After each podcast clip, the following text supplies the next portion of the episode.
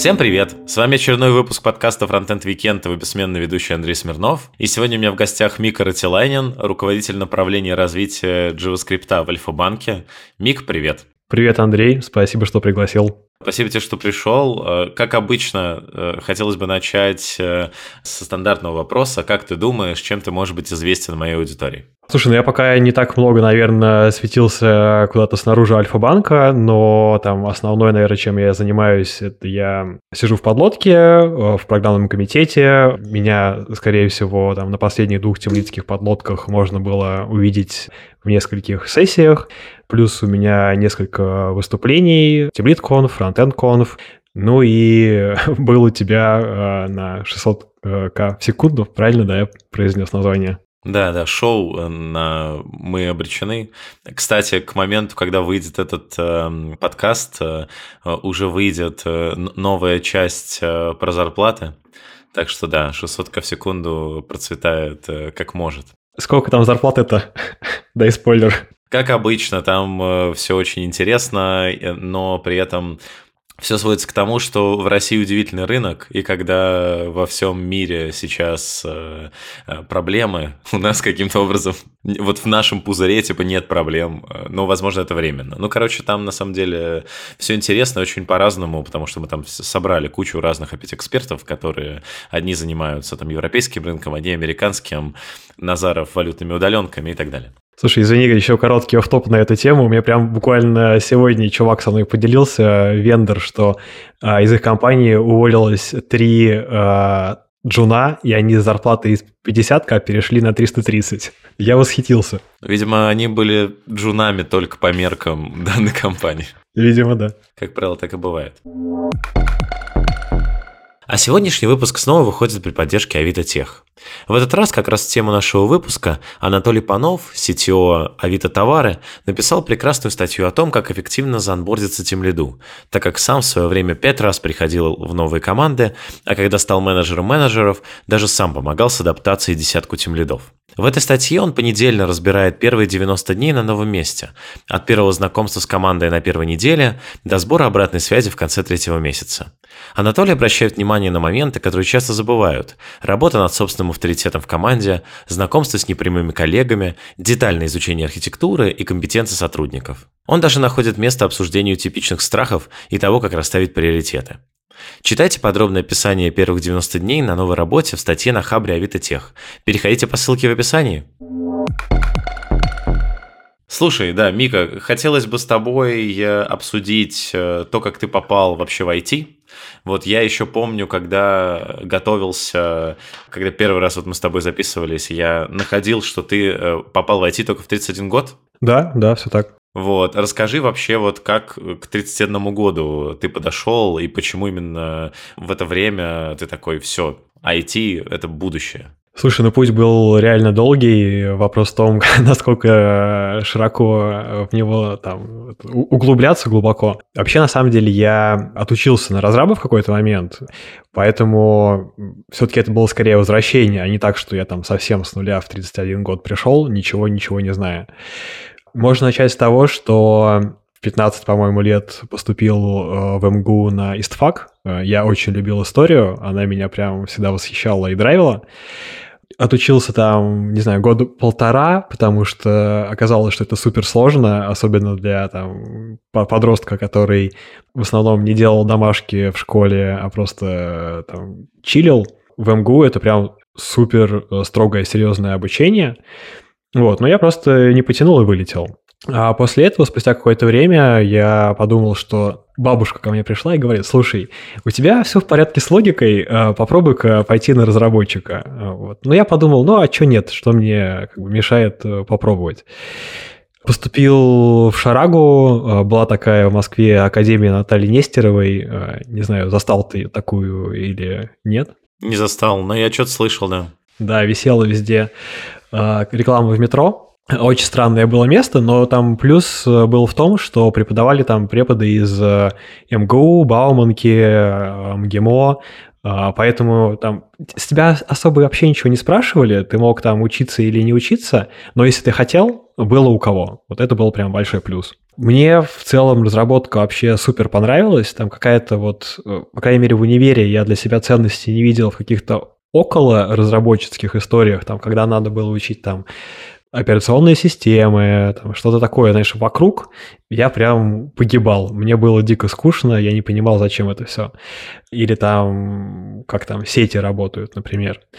А, а когда надо было написать какую-нибудь э, сложную работу на языке программирования какого-нибудь, э, мы тогда почему-то действительно, не знаю почему, на Паскале, на трубу Паскале писали, хотя это уже был какой-то не, не 90-е годы. Такой у нас был выбор языка. Слушай, я прям охренел и кайфанул, насколько это было круто. Я там кому-нибудь там на свидание, например, ехал с ноутбуком, писал в метро, продолжал эту курсовую писать, а, выходил там, поднимался по эскалатору, дописывал мысль, и еще там, не знаю, мог 50 метров идти по улице, и там в одной руке ноут, в другой, а другой рукой дописываю там а, ту мысль, которая, знаешь, там, чтобы она не улетучилась куда-то. То есть прям меня это драйвило. Но и параллельно я на самом деле там с третьего курса в универе работал сначала яникейщиком, а потом начал писать программу, которая деканат, которая там отвечала за то, чтобы все преподаватели и студенты были в базе, чтобы можно было посмотреть там расписание, оценки людей, и плюс я параллельно еще отстажировался в Sun Microsystems, э, он тогда еще э, был, его еще не купил Oracle, но это была какая-то там, не знаю, полугодовая история. Ну, честно говоря, просто то, что происходит в универе, э, это настолько сильно отличается от реального IT, по крайней мере, тогда так было, что, ну, все равно я как-то все взвесил и подумал, что, ну, мне не супер интересно, меня больше драйвит менеджмент. Почему-то у меня, закончившего универ, такая была в голове история. У моего папы просто был знакомый ресторатор, э, у которого там было какое-то количество пабов еще. Через него меня устроили менеджером в один из пабов. Они только начали тогда в Москве появляться. Я первые две недели отработал там официантом, потом еще две недели э, за баром постоял, э, неделю на кухне так это все оказалось дико интересно и весело. После этого меня, собственно, перевели в менеджеры. Я год там с чем-то отменеджерил в этом пабе. Ну и понял, что, конечно, э, хрень какая-то. Это сколько тебе лет получается? А, закончил я, по-моему, универ в 10 по-моему. Соответственно, мне было 23.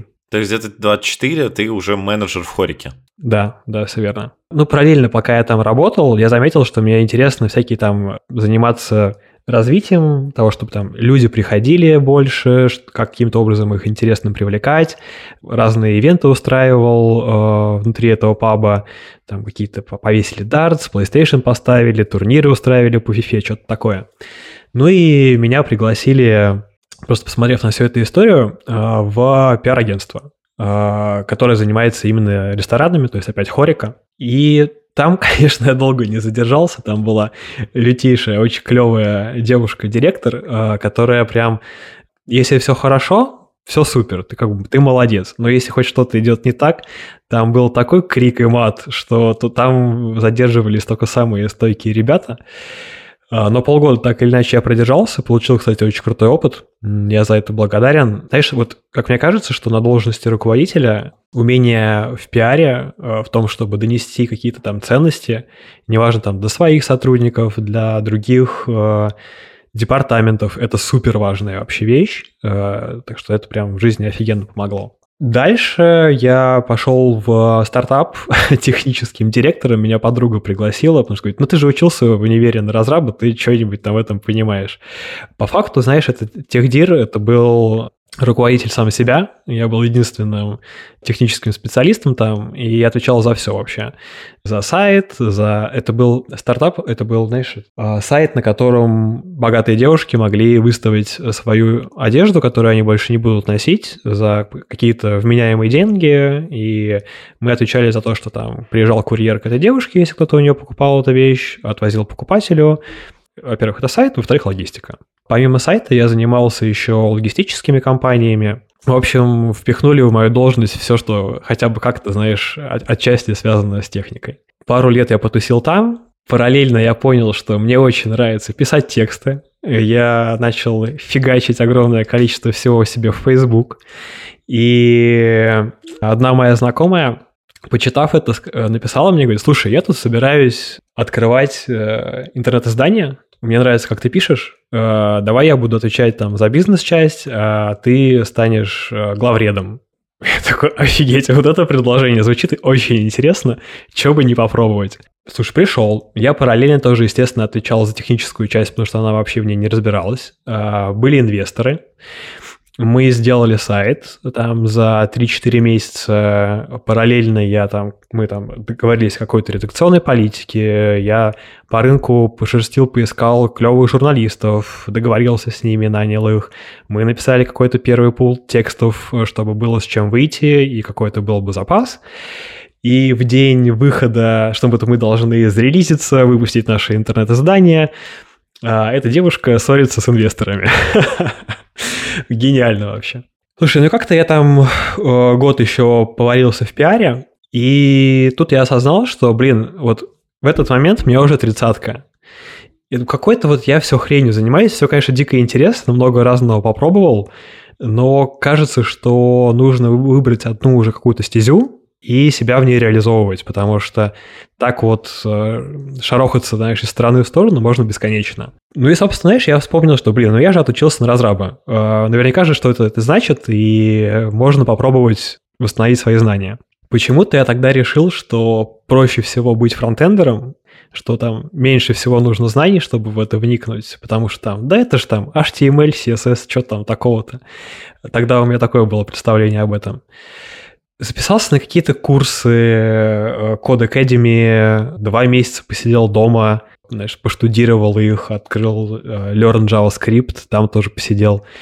И неожиданно через э, два месяца там, я уже вышел на собес, и меня взяли просто в какую-то галеру, очень прикольную, кстати, там, галеры бывают разные, но это прям топовая была. На стажера. Топовая галера. Да, да, но знаешь, мне прям повезло на самом деле, потому что мне чувак, который взял меня, он потом сказал, что, слушай, я тебя взял только из-за финальной речи, как ты толканул, что ты... я знаю, что я ничего не знаю, но я очень хочу, и я это докажу, если что. Можешь составить топ галер. Э, слушай, а я не знаю на самом деле много галер, я в них не так, чтобы много работал. Вот была одна единственная, э, это Авентика, она навсегда в моем сердце. Они прям были молодцы, они брали э, стажеров, очень круто их быстро учили, э, там, потому что были крутые сины ребята, которые прям полноценно вкладывались в наше обучение, э, так что им всем любовь. Знаешь, кстати, еще хотел, да, добавить момент, что то, что я подумал, что у меня есть какие-то знания из универа, и сейчас они мне помогут с тем, что я сейчас вольюсь обратно в IT, да хрен там плавал. Э, все эти там 4-5 лет обучения в универе, то, что мне потом в результате пригодилось в моей реальной работе, но, блин, это за неделю можно выучить на самом деле. А это получается, вот ты работаешь в Авентика, это тебе сколько лет? Это мне 31. И как э, в итоге ты оттуда попал в Альфу? А, год я отработал в Авентике. После Авентики я почувствовал, что ну, нужно уже где-то не в галерее побыть, а какое-то более приличное место перейти. А, ну, плюс там платили не супер много, поэтому тоже было важно куда-то перейти. Я пошел в компанию BBDO. Это здоровый маркетинговый холдинг американский. Там тоже год отработал. Ну, там, наверное, я уже был плюс-минус медлом, потому что мне просто дали свой проект, э, где я был единственным фронтом, нужно было его с нуля реализовать и просто тащить.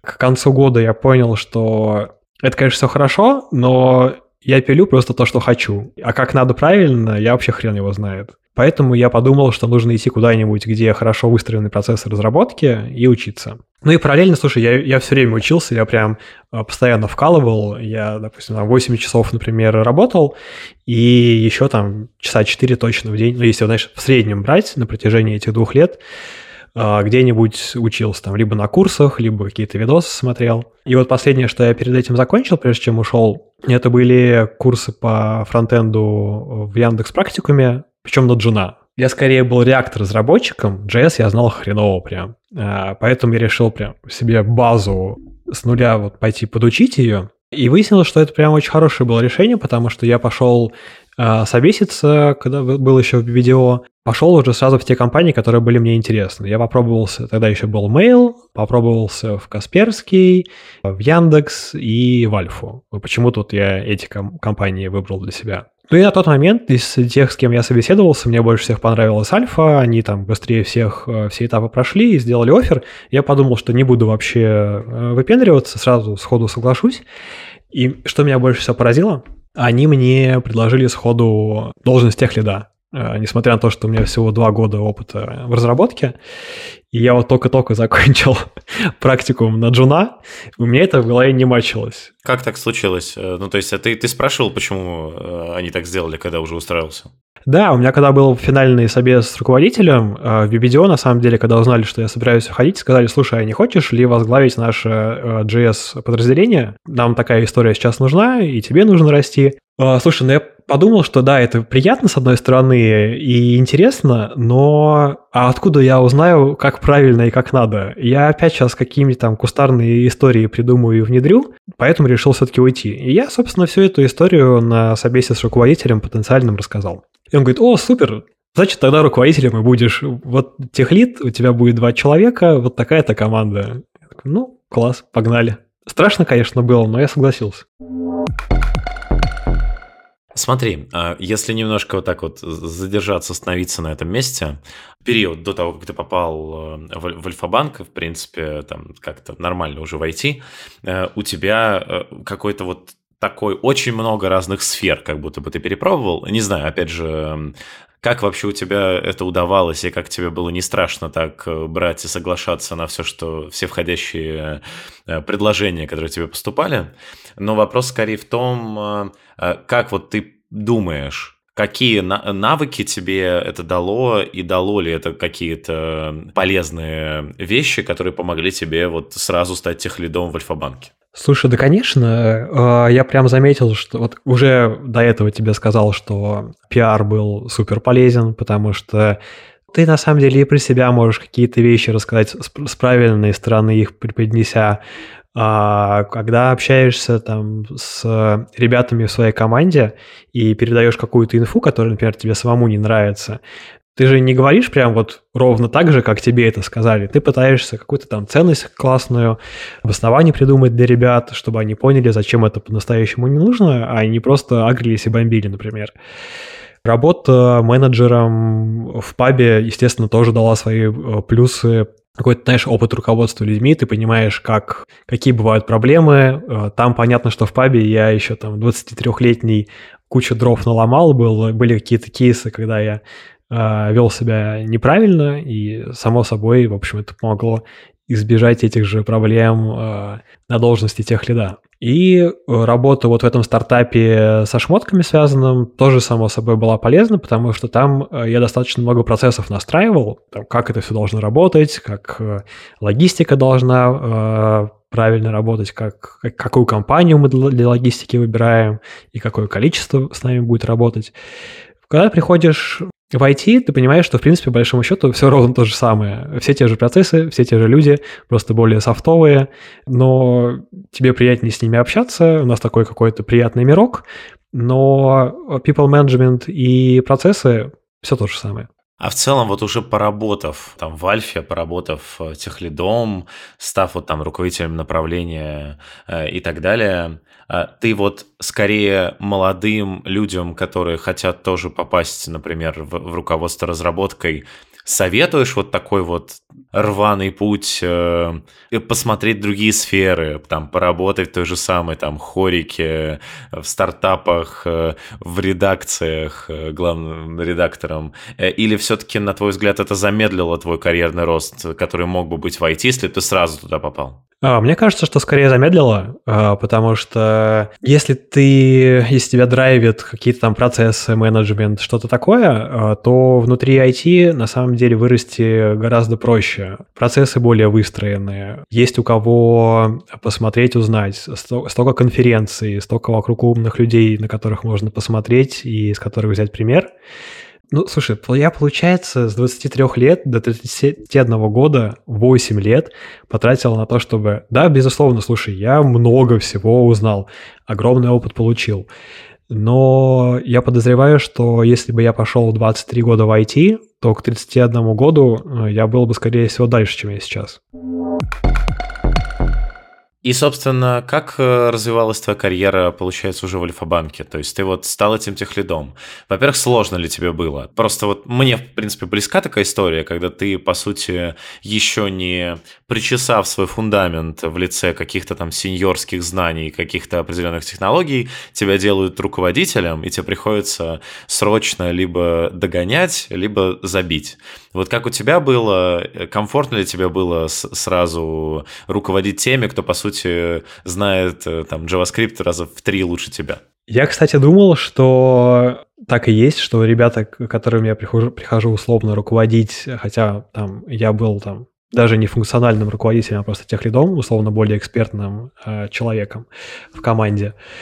Думал, что они будут намного сильнее. Но, знаешь, вот э, выяснилось, что за два года я очень неплохо поднатаскался в JS, э, что у меня прям такие хорошие знания, и в чем-то, да, они были сильнее, но было много направлений фронта, в которых э, как раз я потом с удовольствием заметил, что проявляю экспертность и могу сказать там какие-то более углубленные вещи, чем ребята даже знали. Но на первый момент, конечно, это было ужасно стрессово, я был в панике, все было чудовищно, не понимал, как это должно как я должен себя вести э, рядом с такими, знаешь, небожителями по сравнению со мной, который вышел из этих галер, э, а они там наверняка суперсинеры из Альфа-банка. Но первое время было реально тяжело из-за того, что это enterprise, Э, вообще совершенно другие процессы. Э, я до этого не работал ни с Jira, ни с Confluence. Э, не было там каких-то кучи библиотек фронтовых, которые мы используем, SSR, какая-то CMS, на которой мы все это собираем. Мозг просто взрывался нахрен. Мне кажется, у меня полгода ушло только, чтобы искренне понять, как там все внутри друг с другом связано. И то, знаешь, так высокоуровнево, чтобы углубиться, там, скорее всего, год ушел. Через сколько ты стал, получается, именно уже руководителем направления? А, я полтора года отработал техлидом. Где-то год, наверное, я занимался исключительно техлидством. Хотя нет, наверное, полгода только техлидством. Потом через полгода взял все еще собесить. Еще через полгода мне предложили сделать школу фронтендеров внутреннюю в Альфа-банке. Я подумал, что это супер клевый челлендж, э, процессная задача. Э, с удовольствием взялся. За пару недель меня так задрайвило, я придумал вообще все, как это должно работать. Описал, нанял первых трех э, джунов и провел пилот. И как-то так это все хорошо выстрелило, что когда э, освободилась э, должность э, руководителя направления, один из чуваков просто уволился, первым делом пришли ко мне, и я, опять же, был, знаешь, э, в шоке, потому что я, в принципе-то, программирую там всего три с небольшим года, э, а тут уже руководитель направления. Э, как с этим внутренне справляться, мой синдром самозванца, знаешь, тут вспыхнул просто еще сильнее, чем до этого, когда мне техлидом предложили быть. А как ты вообще справлялся с этим синдромом самозванца? И справился ли вообще? Справлялся, да сложно было с ним справляться, тут надо просто... Э, время лечит. Ты э, сидишь на своей должности, что-то делаешь, э, и понимаешь, что, ну, ничего ужасного не происходит. Люди не увольняются, э, системы не падают, на тебя вокруг все не агрятся, а скорее наоборот, все кажется, что все хорошо, все довольные, даже остается какое-то там неожиданно через несколько месяцев время, чтобы делать еще какие-то дополнительные процессные таски, которые там, ну, лично меня драйвят.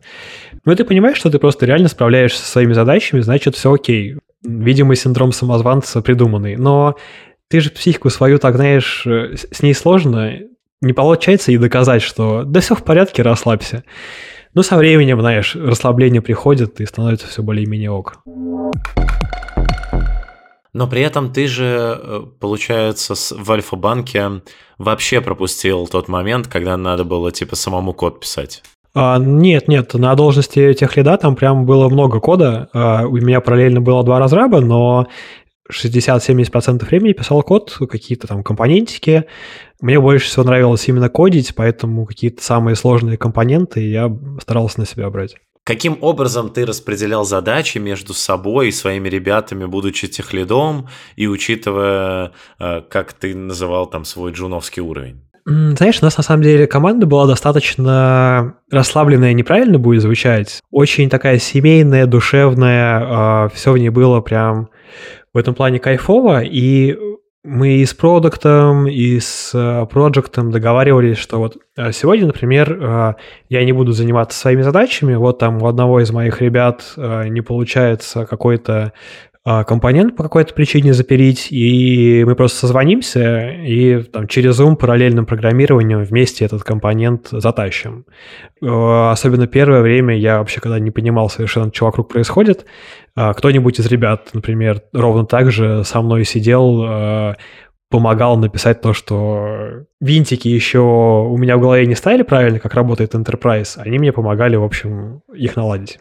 А при этом избежала ли тебя вот эта вот стандартная история у таких более э, основательно задержавшихся в разработке ребят, э, что тебя вот очень сильно тянет обратно писать код? Или тебе как раз с этим вполне комфортно сложилось? Ой, знаешь, я так переживал, когда мне предложили должность руководителя направления по этому поводу. Я дико кайфовал от разработки. А когда перешел на должность менеджера, буквально там спустя две недели, месяц э, понял, что, блин, меня это драйвит еще больше. Это настолько, тут столько интересного со всех сторон просто на тебя валится.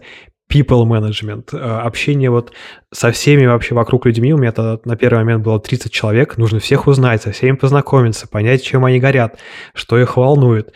А, нужно вникнуть в проект, посмотреть его технический бэклог. А, в другом проекте, например, вообще никакого технического бэклога нету, а, нужно задуматься о том, куда он должен идти. А, в третьем моем проекте вообще ни хрена нет совершенно, только два разраба, которые когда-то на нем работали, но сейчас не работают, и никто ничего о нем не знает, нужно восстанавливать вообще все знания о нем. Приходят ко мне дизайнеры и говорят, что мои фронты вообще совершенно не умеют общаться, не дают обратной связи, это тоже нужно настраивать. В первый же день ко мне пришел чувак с оффером из э, Сбера, нужно было сходу это решать, каким образом его оставить, э, потому что он был очень важным членом команды. Э, ну, знаешь, в общем, э, мир перевернулся, надо было э, еще, там, не знаю, в три раза ускориться по сравнению с предыдущей должностью, и меня это, в общем, очень задрайвило. А, а при этом, по, по факту, чем тебе нужно было заниматься вот на позиции э, руководителя направления и где ты вот недостающие навыки э, добирал в себе? И, грубо говоря, чем управление разработчиками отличается от управления э, официантами в хорике? Где, во-первых, э, добирал знаний? Я сходу, вот прям э, по старой своей э, привычке пошел в Яндекс практикум э, на руководителя разработки. У них там что-то, ну как не так называется, но похожее что-то. Узнал какие-то там первые вещи про менеджмент правильные, про SMART, например, потому что до этого я даже смарта не знал. Плюс у нас в Альфа-банке тоже есть э, управленческие курсы, на них походил. Э, кстати, прям топовые были, а, очень много практического опыта дали, а, понял, каким образом нужно там взаимодействовать э, с людьми и как доносить ценность, э, как делать так, чтобы люди твои не, выгорали. Все какие-то супер важные полезные вещи, которые как-то укореняются у тебя в мозгу, и ты фактически как будто бы даже уже не можешь неправильно сделать, потому что не понимаешь зачем всю, на самом деле, дорогу я не прекращал учиться, вот, э, что будучи там разработчиком, техлидом, руководителем направления, потому что мне казалось, что если я сейчас остановлюсь, то э, выяснится, естественно, что я самозванец, э, и меня выкинут вообще моментально оттуда. Вот. А вторая часть вопроса, да, по поводу того, отличалось ли руководство официантами и разработчиками, а, да, безусловно. А, все-таки э, там официанты, бармены, это все такая, знаешь, совершенно другая среда, другие люди, а, они тоже там открытые, но по-другому. Очень просто с тобой общаются, прям все могут в лицо сказать, либо могут вообще нахрен ничего не сказать, что ты просто ходишь, думаешь, что вообще происходит. Все на каком-то, знаешь, э, интуиции и драйве происходило в, в пабе, э, как, собственно, в нем, наверное, и должно происходить. А вот когда ты руководишь разработчиками, ну, у меня, по крайней мере, такой опыт, он только, ну, в Альфе, и мы очень запаривались над э, тем, кого нанимаем. Мы нанимали супер софтовых ребят, э, поэтому достаточно просто было налаживать контакт. Э, все с тобой могли нормально поговорить, объяснить, чего они хотят, куда они хотят двигаться. Э, в этом плане было намного проще. Да, понятно, что там первое время пришлось людей немножко там расшевелить и э, дать какую-то уверенность в том, что ты не совсем какой-то долбоящер, Спустя пару месяцев, мне кажется, мы стали хорошей командой и вместе стали решать задачи. Да, еще был вопрос, э, то, чем ты вообще занимаешься. Есть, что такое направление развития JavaScript э, в банке? Что там развивать? Э, что, по сути, входит в твои какие-то ежедневные обязанности? Можешь описать свой, типа, день, например, работы? Ой, слушай, давай вот сейчас вот обязательно обговорим, чтобы никто не запутался, ни ты, ни слушатели. У меня две должности руководитель направления было в Альфа-банке. Вот та, о которой мы сейчас говорили, первая должность. Это просто руководитель направления. Я занимался физлицами. Это сайт э, Альфа Онлайн, э, то есть интернет-банк. Собственно, все, что касалось его, э, вот все фронты, я занимался ими. Я на этой должности пробыл 9 месяцев. Вот я могу рассказать, что я на ней делал. А 9 месяцев спустя у нас произошла реструктуризация, и старые должности пропали, появилась куча новых. Я думаю, как раз интереснее больше про новую. Про руководитель направления там какого-то проекта в целом понятно. То есть, ну, ты был э, там, руководил всеми на, на этом проекте и писал роудмапы всякие и так далее. А вот что такое развивать JS э, в Альфа-банке, это интересно. А, окей, хорошо. Давай тогда да, перейдем к следующей должности. Смотри, давай, наверное, начну с того, э, как вообще что была за реструктуризация? Э, у нас убрали э, центры компетенций, которые, не знаю, знаешь маточную структуру, как она выглядит, да? Да, я в ней работаю. А, ну вот, да, хорошо. Как посмели убрать центры компетенций? Кто, кто так решил сделать? Почему? А, ну, потому что решили, что мы уже крупная IT-компания, и нужно двигаться в сторону решения компаний на рынке, которые именно айтишные. А, в них по большей части нет центров компетенций, там есть а, дирекции, которые соответствуют стримам бизнесовым, а, собственно, как у нас сейчас сделано. Есть кроссфункциональные руководители теперь, там CTO, несколько дирекций, которые там соответствуют тому или иному стриму или там клиентскому пути, неважно. И есть теперь центр координации повышения эффективности, э, в котором я как раз и работаю. Он вот э, скорее на уровне департамента находится, хоть нас и рисуют, знаешь, скорее как там одну из дирекций, но по факту мы никакая не дирекция. В ней собрано, сейчас, по-моему, у нас 17 человек, э, несколько руководителей, которые отвечают за компетенции, там JS, Java, QA, системные аналитики, сейчас там еще нам докинут несколько компетенций в ближайшее время. А, плюс есть ребята, которые занимаются обучением, внутренними коммуникациями, внешними коммуникациями нашего IT, и а, те, кто отвечают за метрики эффективности. За что отвечаю конкретно я? На самом деле, прям, с одной стороны, очень много за что, а с другой стороны, учитывая то, что сейчас э, нету такого people management, как раньше, намного меньше за что отвечаю. А, во-первых, это, ну, по большей части процессы. А, процессы, которые касаются нашего всего департамента, с одной стороны, а с другой стороны, конкретно моего JS. Есть глобальные стратегические инициативы, которые есть у департамента, и э, кто-нибудь из ребят их лидит из центра координации. Когда эту инициативу э, со всеми утвердили, все согласились, что вот она правильно выстроена, все с ней согласны, и надо ее внедрять. В этот момент э, все лидеры компетенции, вот я, например, за JS отвечаю, должен каким-то образом э, имплементировать это в JS. Во-первых, там, может быть, это делал там первым джавист, делал пилот. Я должен это перенести на JS, договориться там со своими тех лидами, которые есть э, у нас в JS, как это должно выглядеть там в составе какой-то рабочей группы. И после этого, после того, как мы поняли, что да, окей, вот так вот мы перекладываем на JS, э, мы внедряем это все в работу наших сервисов. Э, это одна часть, более простая. А есть стратегические инициативы, которые перепали лично мне. я их курирую, и, собственно, я должен их внедрить не на 300 человек джейсеров, которые у нас есть, а подумать о всем там департаменте с 2500 человек, как это должно работать на всех. Провожу там, продумываю, продумываю, как это должно выглядеть, провожу пилот, и после этого, собственно, интегрирую во всех. То есть, с одной стороны, это как будто бы уменьшение зоны ответственности после реструктуризации, с другой стороны, как будто бы ты не напрямую, но на большее количество людей можешь влиять. Да-да, совсем какой-то, знаешь, э, э, более высокий уровень абстракции. Но при этом я читал, что ты руководил, вот когда работал предыдущим руководителем направления, типа сотни разработчиков, а тут ты говоришь, типа там 17 человек. Изменились ли вообще какие-то паттерны там people management э, с учетом вот такой э, э, смены парадигмы? А, да, до этого у меня почти сотня человек было. Э, здесь 17 человек – это во всем нашем центре координации. Я в него вхожу, я не его руководитель. У меня-то вообще всего два джейсера, э, с которыми мы вот всю эту историю вместе поддерживаем. Мы там разрабатываем стандарты какие-нибудь, собираемся с джейсерами. А, вот я еще забыл сказать, на нас еще тоже внутренние коммуникации, внешние, касающиеся JS.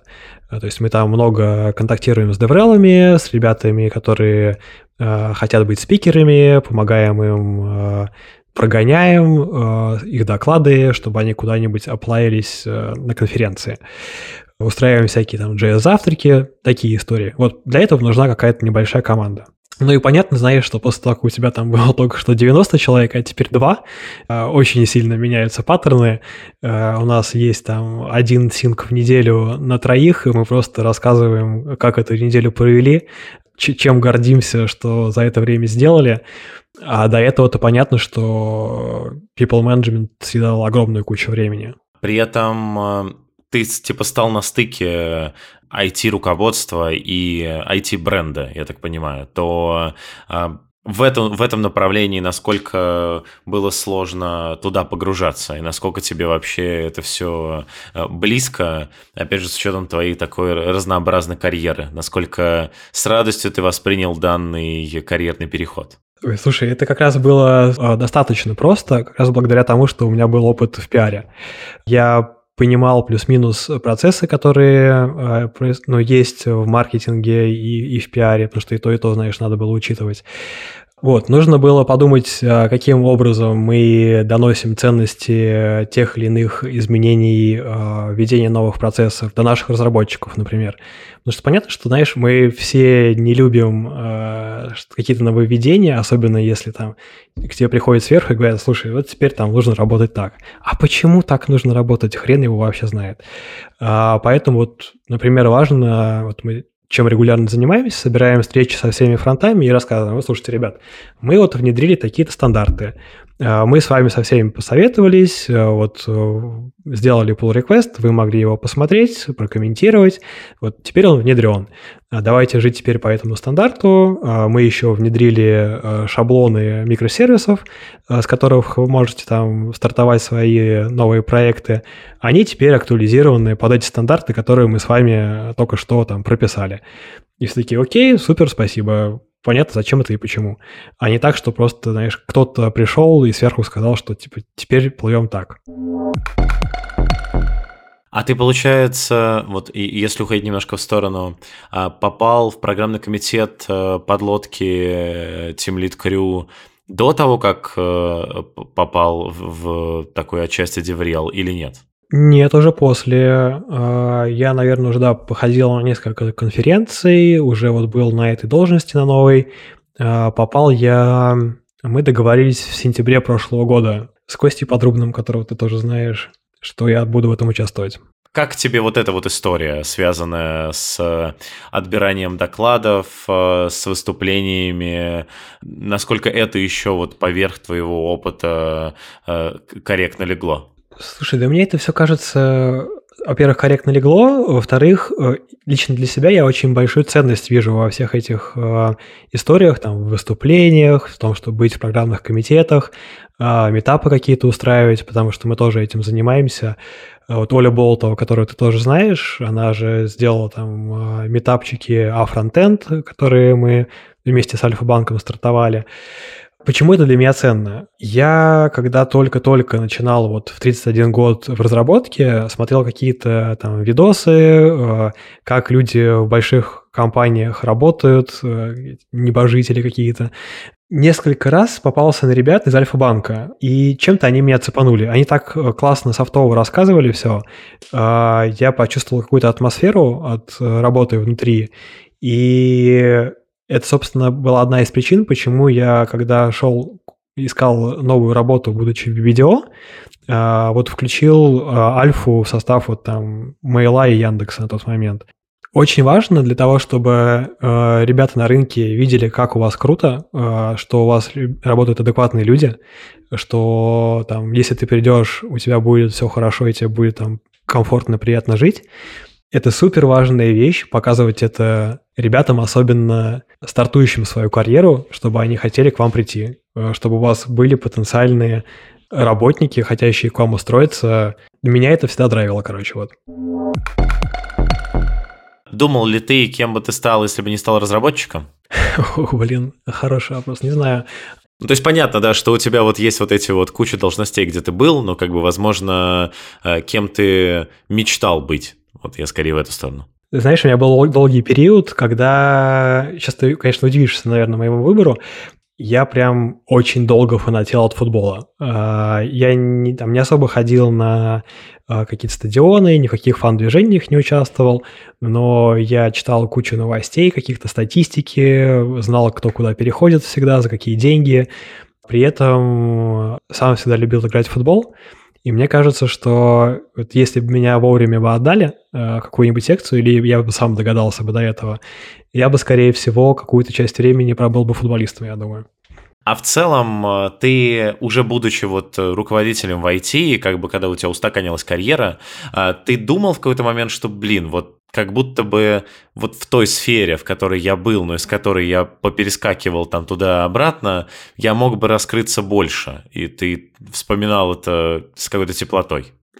Слушай, нет, слава богу, что я в IT. А, настолько как-то, по крайней мере, мне близкий менталитет, а, люди а, здесь, в этой сфере.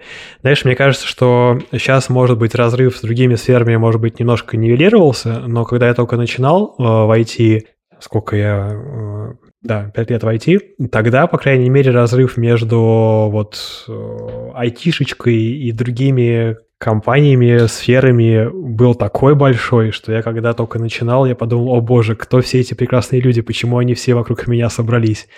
И у меня, собственно, из-за этого с первой работы, а, с моей галеры, огромная куча друзей осталась, прям по-настоящему друзей. Откуда ты вообще? Вот просто у меня есть классический вопрос э, э, про то, почему стоит приехать э, куда-то вот э, на э, э, э родину человека, э, с учетом того, что э, какая у тебя фамилия, можно было бы подумать, что ты э, э родился где-нибудь в Финляндии, но вроде как я помню, что это не так. Да, да, я родился в Москве, у меня есть э, финские корни, как, в общем, понятно по фамилии. Э, я даже когда-то там в детстве слегка умел говорить по-фински. Сейчас э, я даже там, не знаю, помню, как сказать, э, я тебя люблю, но, знаешь, вот на этом уровне, не больше. А так я всю жизнь в Москве живу, которую очень, в общем, люблю. Окей, а с учетом э, финских корней у тебя э, была э, история с тем, что тебя в какой-то там период жизни упорно пытались как-то куда-то утащить, э, что что ты там сидишь в Москве, переезжай, в Финляндии стабильно, здорово, будущее и, и все такое. Да какие-то такие, наверное, да, разговоры вокруг меня ходили, но, честно, слушай, не знаю, мне нравится все в Москве, в России, да, понятно, что там без там, каких-то событий все было намного проще и, и понятнее и приятнее, но я настолько искренне люблю Москву, э, что чтобы поменять что-то, ну, э, должно, видимо, что-то еще большее произойти. Да, и вот тут как раз идеально. Если вы хотите узнать, насколько Мика любит Москву, то как раз послушайте выпуск подкаста 600к в секунду, где Мика на протяжении трех часов хвалит Москву без остановки. Да, мы тогда увлеклись хорошо так. Как ты думаешь, в чем главная проблема современного IT? Слушай, не знаю, я вот, например, эм, не особо погрузился пока в искусственные интеллекты, которые сейчас начинают со всех сторон появляться. А, непонятно, насколько они заменят э, или не заменят э, кучу э, профессий, которые у нас в IT есть. А, я так подозреваю, что, скорее всего, каким-то образом их видоизменят. Это сто процентов. Без этого явно уже от этого не уйти. Но кажется, что это скорее, знаешь, может быть даже не проблема, но проблема для многих людей, э, которым придется сильно перестраиваться. Еще вопрос лично от меня. В чем секрет э, твоей э, вечной молодости, так, так ее назовем? Мне иногда говорят, что Андрей, ты типа выглядишь не на 30 лет, но Мика, ты не выглядишь даже на... Ты выглядишь на 10 лет младше своего возраста. Это, да, очень хороший вопрос. Не знаю, я... Мне, наверное, лет в 30 еще э, не продавали алкоголь в магазинах. Э, они совершенно отказывались верить, что мне больше 18. Это сейчас, видимо, руководские должности, руководящие должности меня состарили, поэтому я стал выглядеть, знаешь, хотя бы на 26, как ты говоришь. Да, тут на самом деле все корни. У меня мама в свои там 57, дай бог, на 40 выглядит. Э, так что все дело в этом. И еще я придумал э, смешную штуку. Э, я видел у тебя, э, с тобой была статья на Хабре про собеседование наоборот. Мика, какой, можешь один вопрос какой-нибудь мне задать, я на него отвечу. Э, будет у нас интервью наоборот. Хорошо, я к этому не готовился, это неожиданно. Давай так, я не знаю, почему меня это волнует, но я спрошу именно это. А когда ты во фронтенд Weekend пригласишь Олю Болтову? О, это очень хороший э, вопрос. Э, э, слушай, ну я всегда отвечаю таким образом, что я жду какого-нибудь, знаешь, типа либо инфоповода, либо того момента, когда я насоберу достаточное количество открытых материалов, которые бы позволяли мне какой-то интересный разговор с человеком построить. Вот поэтому думаю, что с учетом того, что Оля Болотова там типа сейчас в Киеве работает, э, и как-то тоже у нее карьера развивается, и всякое интересное происходит, она там продолжает ходить выступать. И однажды, думаю, что если она фронтенд не покинет, то точно позову. Э, я просто недавно с ней общался, и uh, у нее какая-то суперинтересная теперь должность. Она Developer Experience uh, Manager, я подумал, что тебе было бы с ней, наверное, интересно пообщаться. Не знаю, почему-то в моменте просто подумал о ней, поэтому про нее и спросил. Супер, хорошо. Напоследок э, мой гость дает какой-нибудь совет моей аудитории. Это может быть что-нибудь более техническое или более абстрактное. Что ты можешь посоветовать? Ну, если в профессиональном плане, на самом деле могу посоветовать э, очень банальную вещь. Э, вот мне кажется, что я достаточно быстро по карьере развивался в IT, Единственное, что мне позволило это сделать, я просто бесконечно учился, помимо того, что там работал э, вечера, выходные, там первые годы это просто необходимо и обязательно, если вы куда-то спешите. Супер. Спасибо тебе большое, э, да, что присоединился на разговор. Э, как обычно, хочется сказать э, отдельное спасибо тем, кто дослушал до конца. Обязательно подписывайтесь на наши все там соцсети, на тот стриминг, где вы это послушали, на Бусти подписывайтесь. Мы продолжаем показывать человеческую сторону далеко не только фронтенда. Услышимся через пару недель. Пока-пока. Спасибо, Андрей. Пока.